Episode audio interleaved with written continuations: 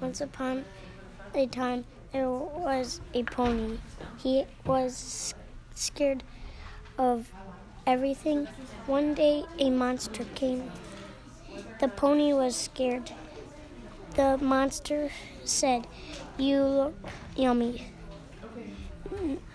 No, don't eat me, said the pony. Fine, let's have a deal, said the monster.